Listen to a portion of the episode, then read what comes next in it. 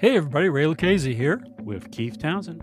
Welcome to another sponsored episode of the Graybeards on Storage podcast, a show where we get Graybeards bloggers together with storage and system vendors to discuss upcoming products, technologies, and trends affecting the data center today.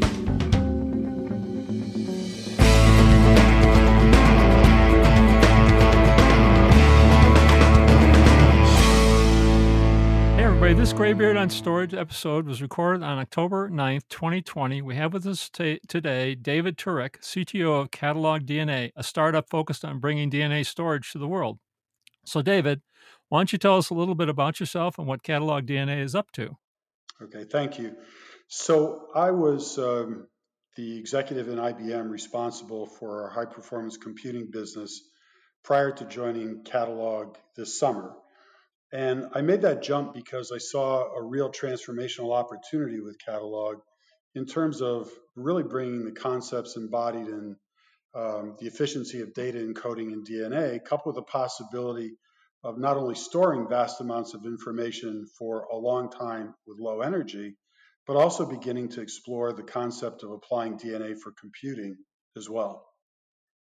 I've written some some blog posts over the past couple of years, both on uh, the DNA storage, uh, got, uh, emerging technology, as you would say, as well as using uh, cellular cell, cell logic kinds of structures to provide, you know, rudimentary computation and that sort of thing. Is that what Catalog DNA is is trying to bring together? Or and Our, our play is really centered on synthetic DNA, so it's not inside of a cell. We're not invoking cellular machinery to do anything here. Rather, we're taking the attributes of the DNA molecule and leveraging that to store information. And we think that there are ways to encode instructions in DNA as well to compute on that data. Wasn't this something that uh, Microsoft was dabbling around with a few years ago?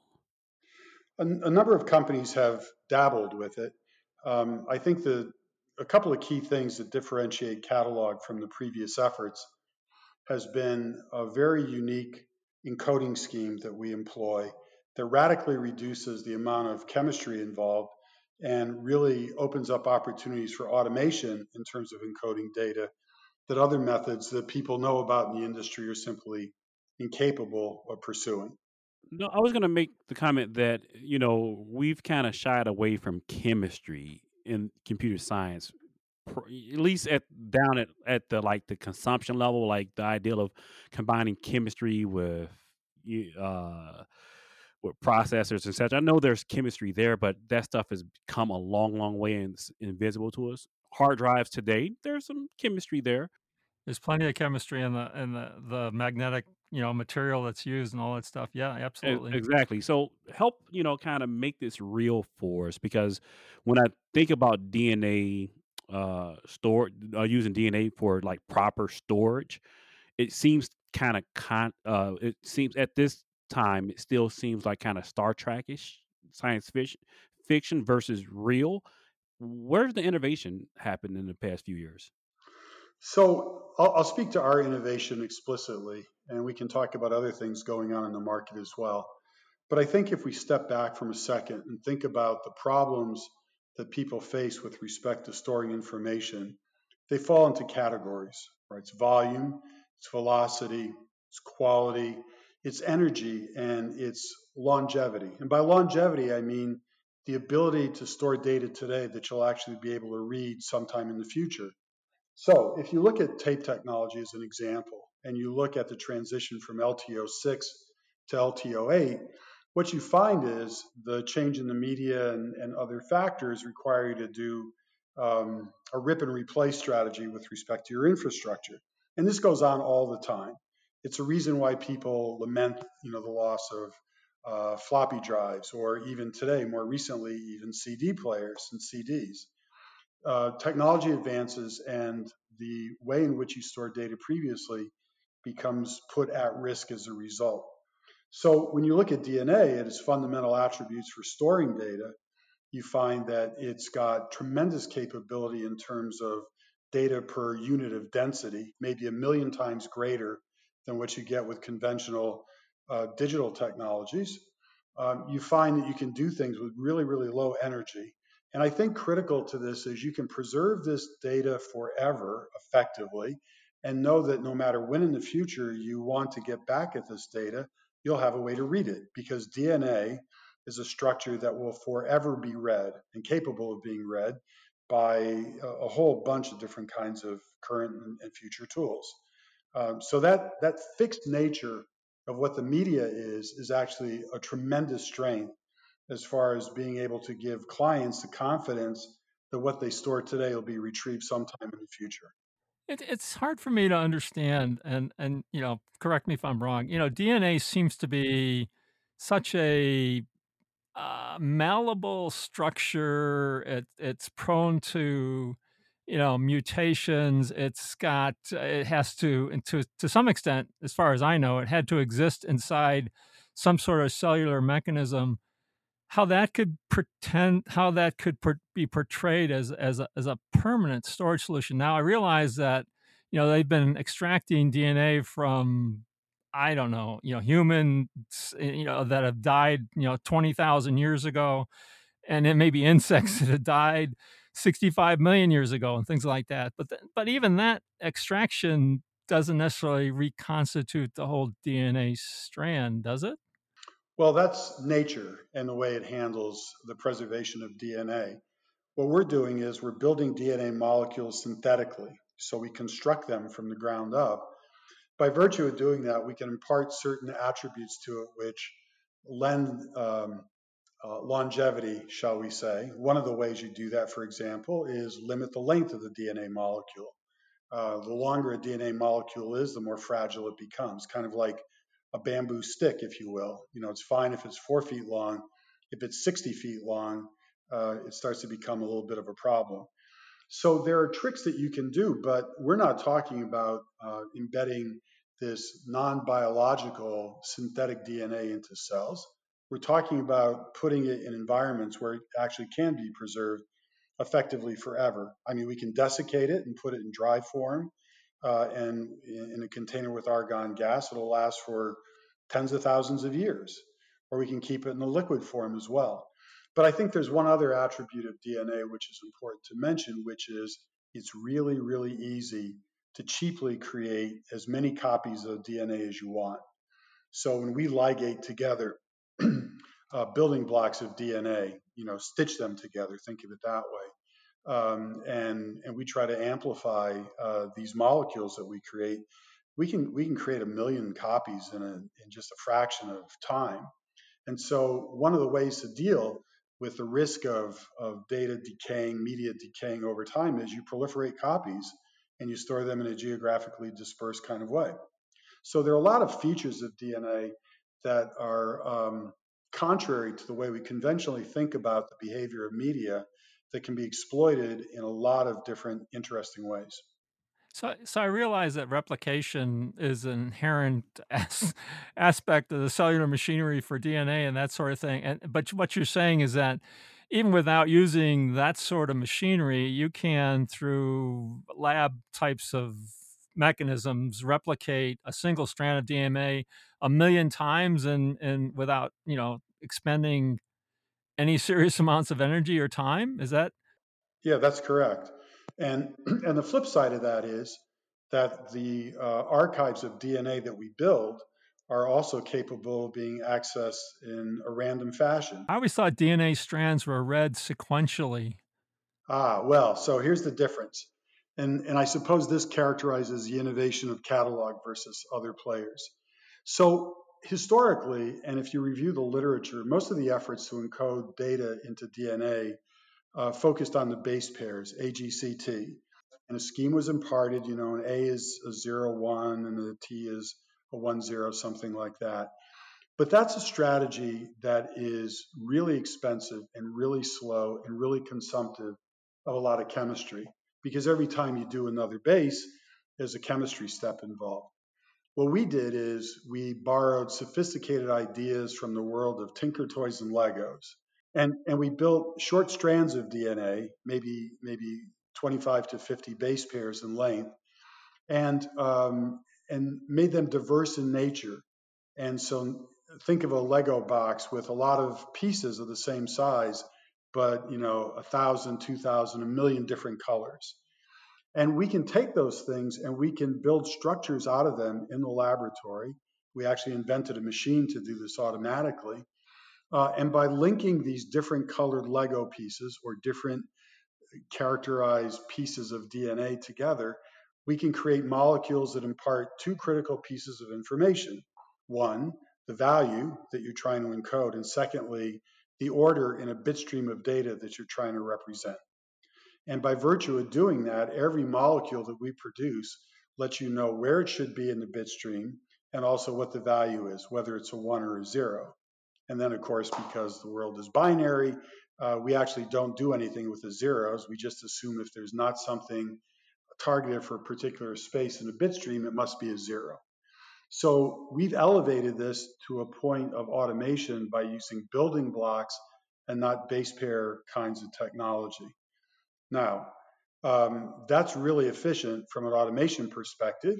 We just do ligation of these different Lego, lock, Lego building blocks, if you will, to create these different molecules that represent the data we're trying to encode. But it's also very efficient in terms of the reading part of the equation, where we use, in our case right now, we're using Oxford nanopore technology, which doesn't require the same degree of um, fidelity, if you will, that let's say uh, Illumina machine might do in terms of synthesizing a DNA molecule. So you're not looking at base pair resolution, you're looking at strands of DNA resolution. Now, if you're take, talking about Lego pieces with you know millions of different colors, that's great, but you'd have to have some way of identifying where each Lego piece fits into, I'll call it the bit stream or the byte stream or the data stream and that sort of stuff. Would you, are you encoding some sort of an address to each of these Lego pieces that says, okay, you belong at section 27, bit 14 or something like that? Is that how this works? In, in a way, yes, but don't take the representation um, too precisely uh, in terms of what's happening physically. We actually have um, a lot of mathematics behind this embedded in different sort of algorithmic approaches using combinatorial mathematics and so on that actually will look at these universe of different building blocks we have and will make selections about which ones go together to convey the kind of information we want to encode. And we have this automated machine I referred to. We actually call it Shannon after Claude Shannon. And, um, and it passes this webbing through the machine at a certain pace. And we have modified um, inkjet printheads to deposit on this webbing a little ink drop, if you will. But the ink drop is actually composed of these Lego building blocks from DNA. Every dot can contain something different. In fact, we can actually do more than one kind of uh, data representation in a single dot if we wanted to, multiplexing, if you will. But if you look at a single dot, we put the pieces in there, and then under the thermodynamical conditions, the right enzymes, the other kind of chemistry that needs to come along, they stitch themselves together in the right order. And then we have a whole collection of these dots, each of which contains a molecule that's been created. Um, but those molecules now uh, convey both uh, value and location and we can read those through nanopore device and spit out what the data is on the back end. So writing and reading is uh, pretty direct. So I'm not struggling with the concept of this immutable storage medium. This seems like we've heard this over the past few years. Perfect storage medium. To your point, it doesn't decay. Uh, it's not going to change a zero today is going to be a zero. If you're reading the DNA, the form the format of DNA just doesn't change. Uh, what I'm having a hard time working my mind through is the concept of the fact that it's immutable means that I'm right once and I never change it. So how do you go from that to creating a usable and I don't want to go all the way up to the file system, but a usable uh, random data access set. data storage or something like that. Yeah. Yeah. So, so let's take random access for a second. So I create a file using that word in quotes, which is actually a bunch of DNA molecules in a solution, test tube. Okay, that's my file. It's a test tube. And you say, but that's not representative of the kinds of way I think about files? Well, yeah, because we're dealing with chemistry. We're not we're not dealing with um, you know physics in a certain sense.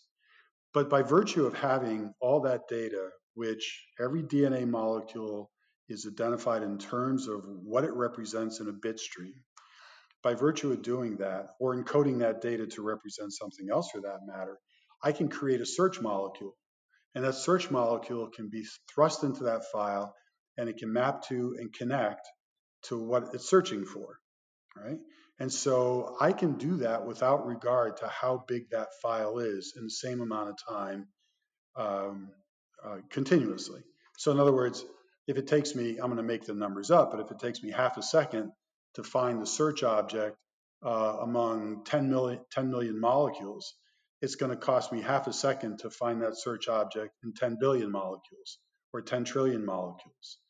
So there is no scaling of time as I execute these kinds of functions that take advantage of the chemical representations of the data.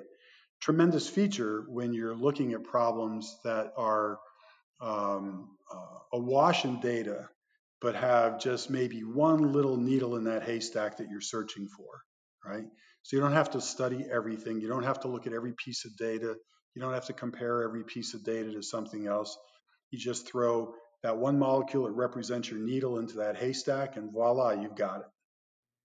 So it's almost like you're creating, you know, I want to say an index storage kind of thing where the, you know, the index is sort of the key portion of some value portion which is encoded in this DNA, and you create this, I'll call it search key uh, molecule and you insert it into this um, test tube, I guess, and, and it will go out and find, you know, anywhere from one instance of this to, to billions of instances of, of this and, and without any additional work and stuff like that. And once you've got that, um, that key and and and its associated data, you can read this out somehow. So it, aren't they all existing in this solution at the same time?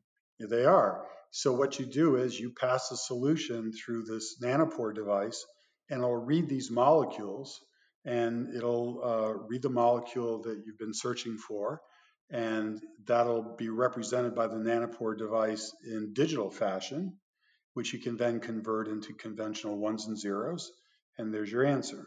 What, what type of compute is needed? What what the level of compute needed to do that processing?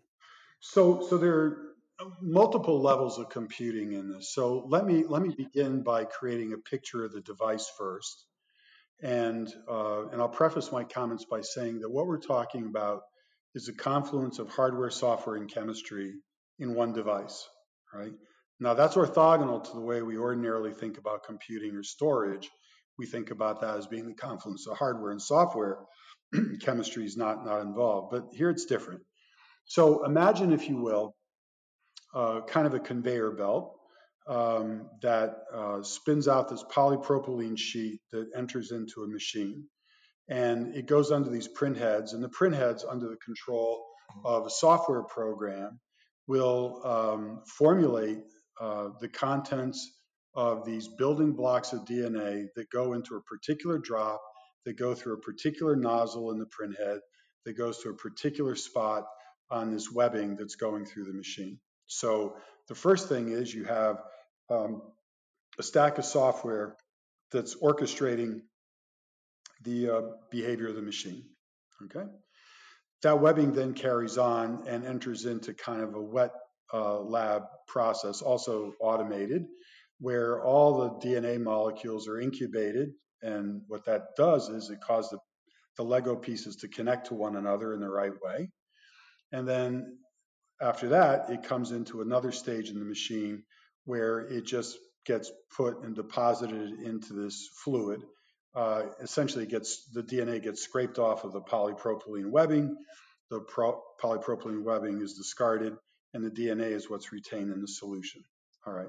So there's this sort of electrochemical mechanical machine that exists that does all this writing process. I'll call it right. This is the writing process.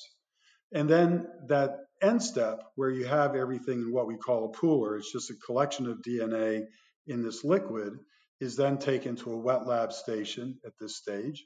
and um, the volume is reduced, and the DNA is uh, isolated to the extent that it's now prepared for entry into a, um, a sequencer, if you will, either nanopore or Illumina or something like that. As I said, we use Oxford Nanopore. And then those molecules are threaded through the nanopores in, in the device. And um, the software associated with that device, not from Catalog, but from Oxford, will read that DNA and represent it in a file format digitally, which we will then reinterpret in terms of all the transformations we've done to the data going through the machine and spit it back out in conventional data formats. And this is if you're working with Illumina today, if uh, you any of these types of devices, this is the part that isn't new. We we read DNA. We we're, we're good. We're pretty good at it. Relatively slow process. Uh, uh, if you're if you're trying to use this for traditional storage met- methods, but the amount of data that it stores is incredible. Uh, so I, that part I get. It was the writing part that was not as clear to me, but now I'm seeing the the challenge and the innovation is in the writing and indexing and, and making this a a usable format in for compute. Something like this technology. Let's say you're a super secret intelligence organization and you've been recording uh, all the email traffic throughout the internet, and you were able to encode all this information into DNA and put it into this uh, this end solution. And let's say you wanted to search for the word, I don't know, um, terrorist or something like that. You'd create a terrorist search mo- molecule and insert it into this solution, and somehow you'd be able to come out of that with every e- every email in the world that's that's in that solution that uses the word terrorists. Con- conceptually, that's correct. Um, so it's random access, and again, the, the matching of a molecule or set of molecules that constitute a search target can be injected into the solution, and it can come out uh, with the presence or absence of that particular search item in the solution. Uh, okay, so now you have to talk about you, you mentioned the fact you mentioned a couple of facts. You mentioned volume. So the volumetric efficiency of something like this is millions of times, I think that's the word you said, eh, more efficient or more dense, I guess, than than common uh, magnetic or electronic storage. Yeah, from a volumetric perspective. So last year we wrote the English language contents of Wikipedia in uh, in DNA. So demonstration of technology, if you will. And the, the entire contents are in a tube that's about the size of one of the finger joints in your hand in terms of length and about the diameter of a pencil. So it's a very, very small um, tube containing all the English language content of Wikipedia encoded in DNA. That's one image of one replica, or is it multiple replicas of the Wikipedia at that point? That's just one. It's it's solution, and, and we can make that smaller by desiccating it and and rendering the DNA in solid form, put it in the pellet or something like that. So yeah, the the it's about six order magnitude difference, a million times more dense than like LTO8 or something like that. Yeah. Okay. Okay.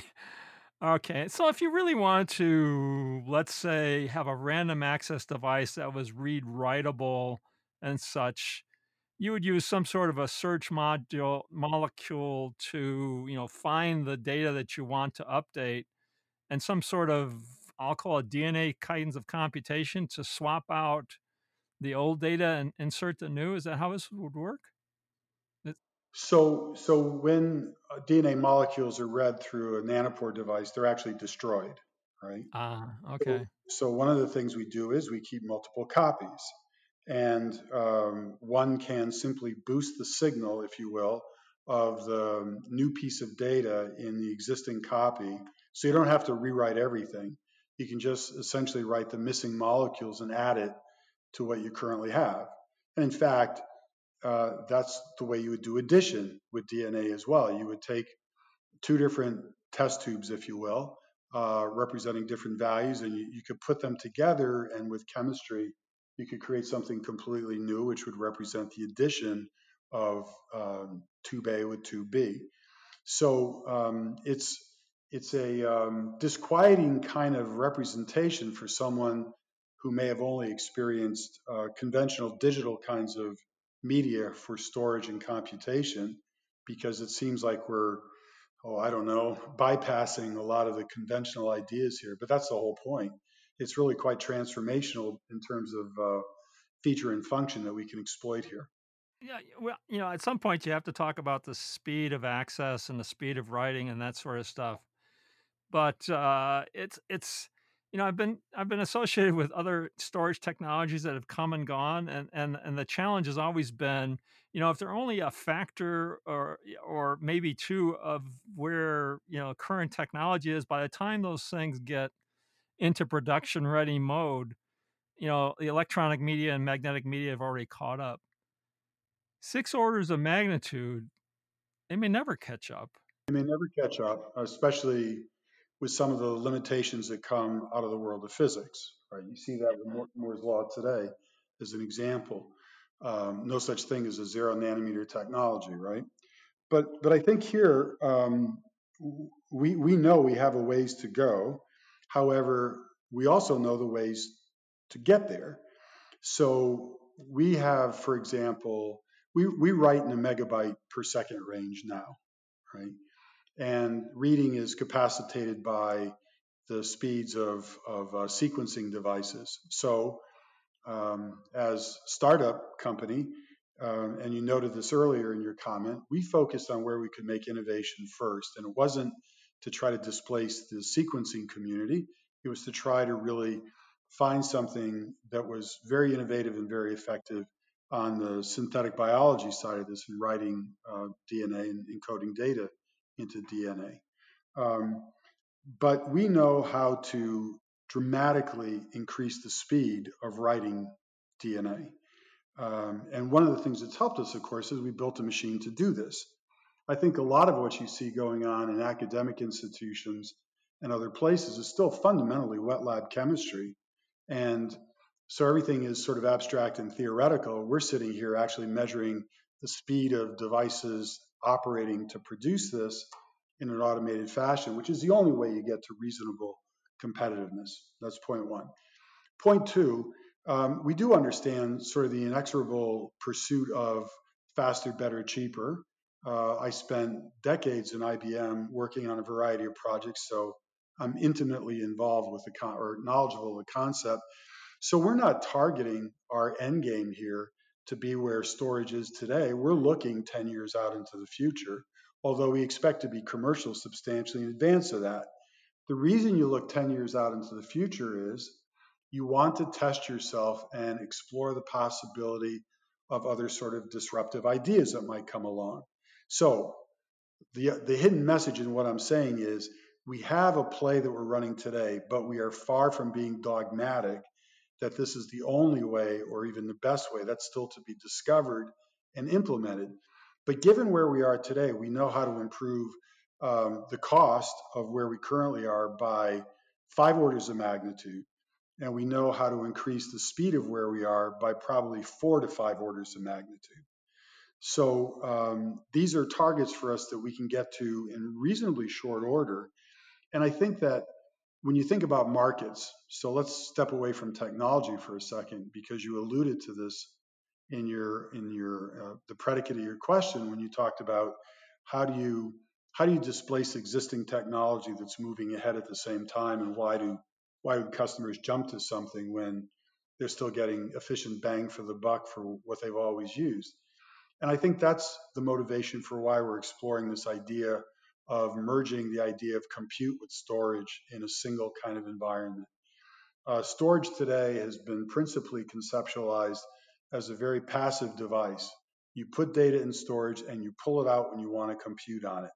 The problem is every time you do that, you incur a cost and you incur latency in terms of getting insight from the data you've stored. What we'd like to do is see if we can just merge these ideas together. And it doesn't have to be universal, it doesn't have to be for every kind of data or every kind of algorithm or compute. but some substantive set of combinations of those things to be coalesced in a single environment to take storage devices away from being passive and make them active. If if I'm hearing you correctly, let's say that I'm a scientist working on a drug discovery. Today, when I'm sequencing data or if I'm getting DNA sequencing, I need to inject that into my magnetic storage or my flash storage, et cetera, to work on it. So in theory, what you guys are trying to enable is putting the compute right next to that DNA level data in its native format, having the compute execute across that data set as close as it is as close as it is and i eliminate this problem of being able to process well transfer petabytes of data and process that data when i need it so i can create distributed algorithms etc to access the data where it's at which is a big big problem in pharma getting the sequencing data from germany into chicago if that stuff can stay local to germany and the computers right next to it that that's a powerful construct. Imagine the scale out capabilities if you could if you could effectively create a compute molecule and a storage molecule that exists in the same test tube with the capabilities of DNA replication, that sort of thing, you could create a gazillion copies of this thing in I don't know, minutes, right? Yeah.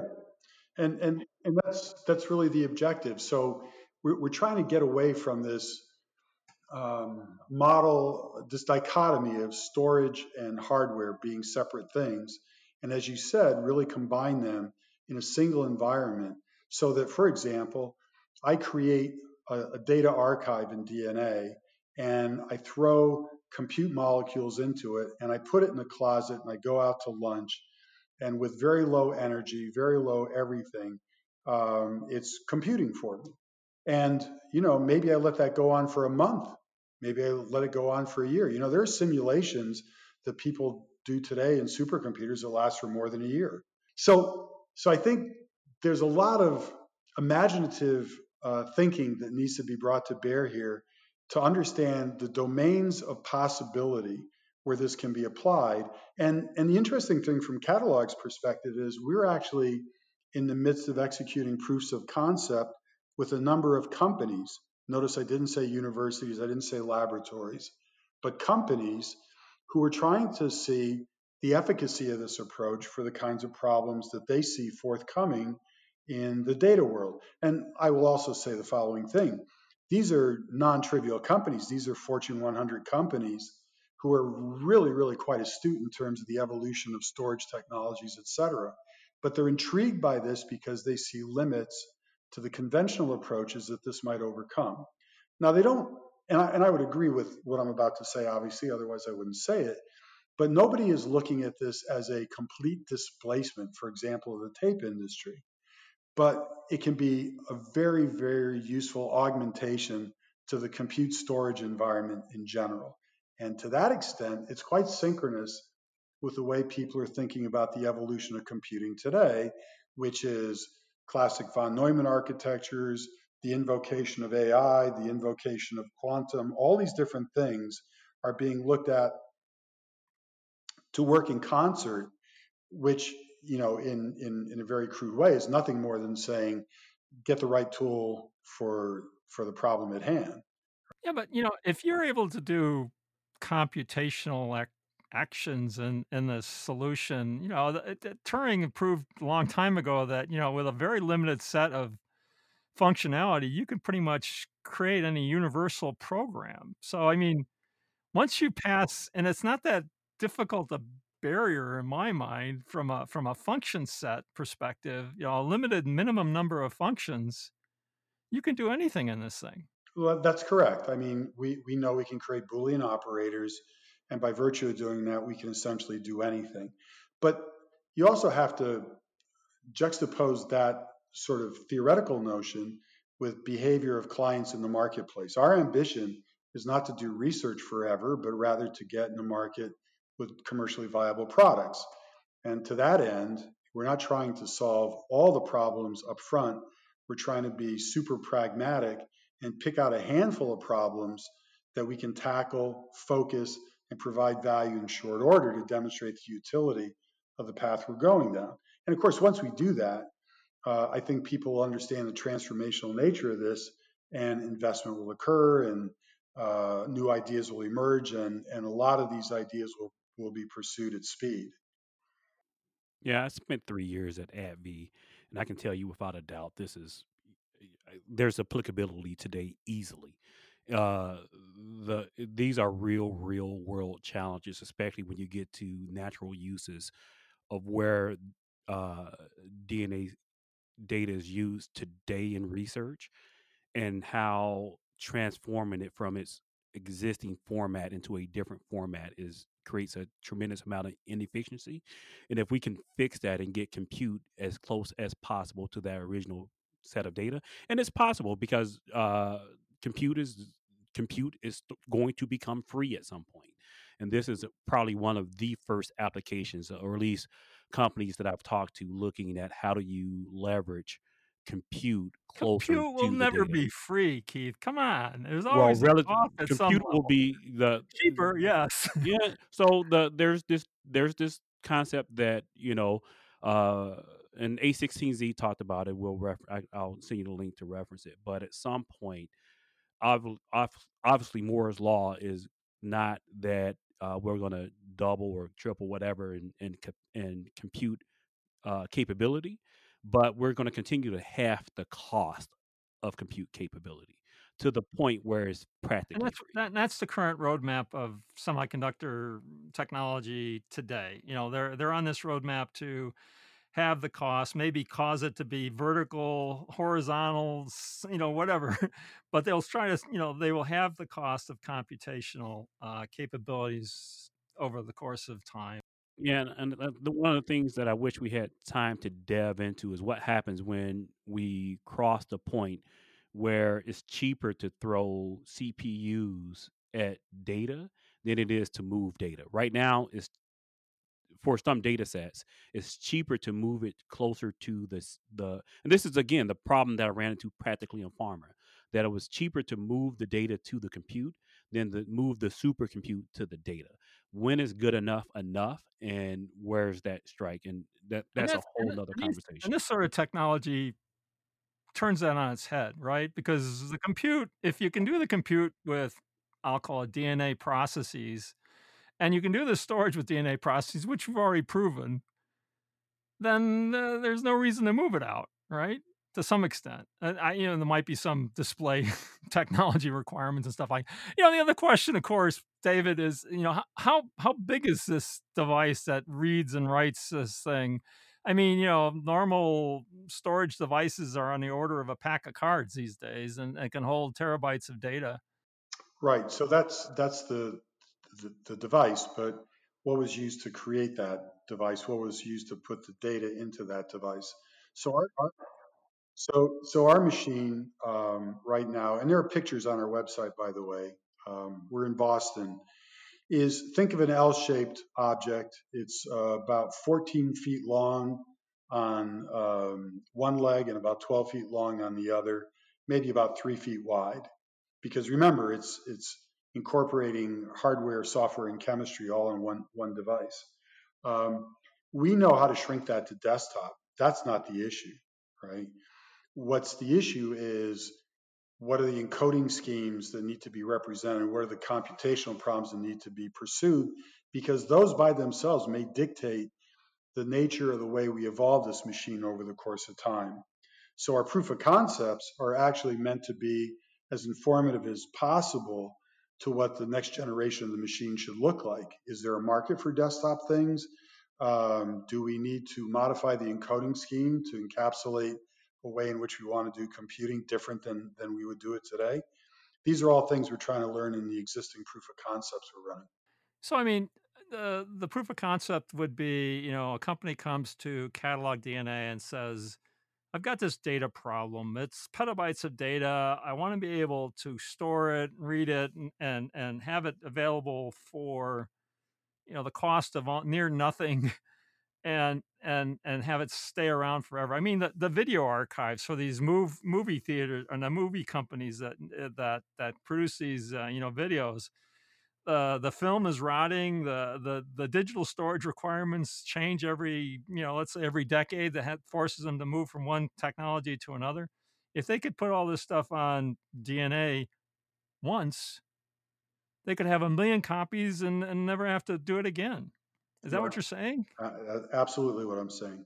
Wow, this sort of stuff is mind blowing. I mean, I, I, have even talked to you know reporters about DNA technology and DNA storage and stuff like that, and I said, you know, it's all great and it's all wonderful, and it's got the miniaturization, it's got it's got uh, you know length of, of longe, longevity and that sort of thing, but the cost and and time to read and write it were a significant problem.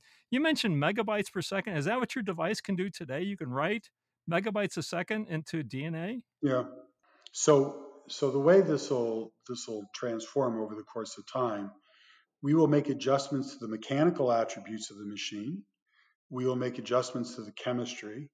We'll make adjustments to the algorithms that are governing this.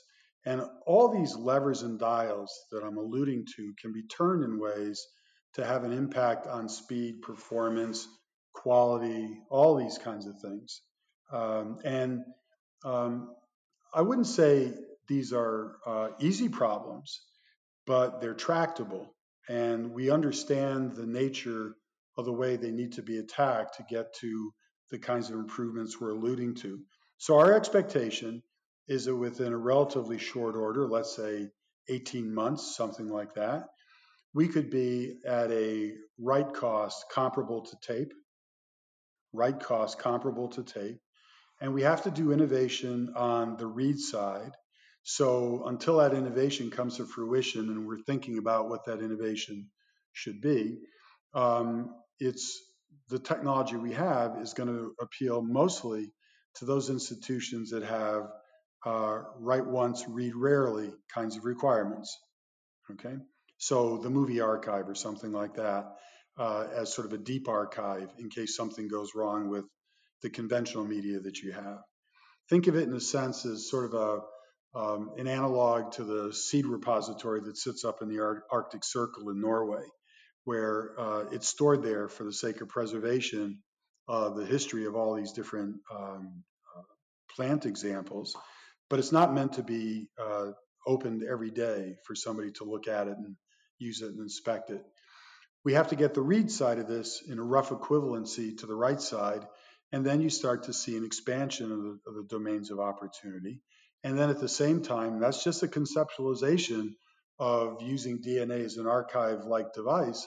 But then the kicker here is let's figure out the compute side of this and begin to put in place the mechanisms by which we can compute on the data that we're, we're archiving. And that gets us to this point of making storage active and not passive.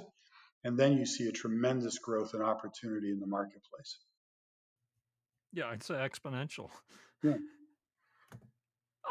I you know I've written blog posts on on technology that that was talked about. Oh gosh, over the course of uh, last couple of years about how using cellular mechanisms to perform you know boolean operations and things of that nature. So I mean, it exists today, at least in research form, to do these sorts of things. Um, you also mentioned I, I, was, I wanted to go back to something you mentioned earlier on. You're not using normal DNA per No, se, the AG TD. I'm not even sure if those are the right acronyms, but uh, using using synthetic DNA. Can you explain what that is? Yeah, synthetic just means we're building the molecule using the architecture and principles of DNA.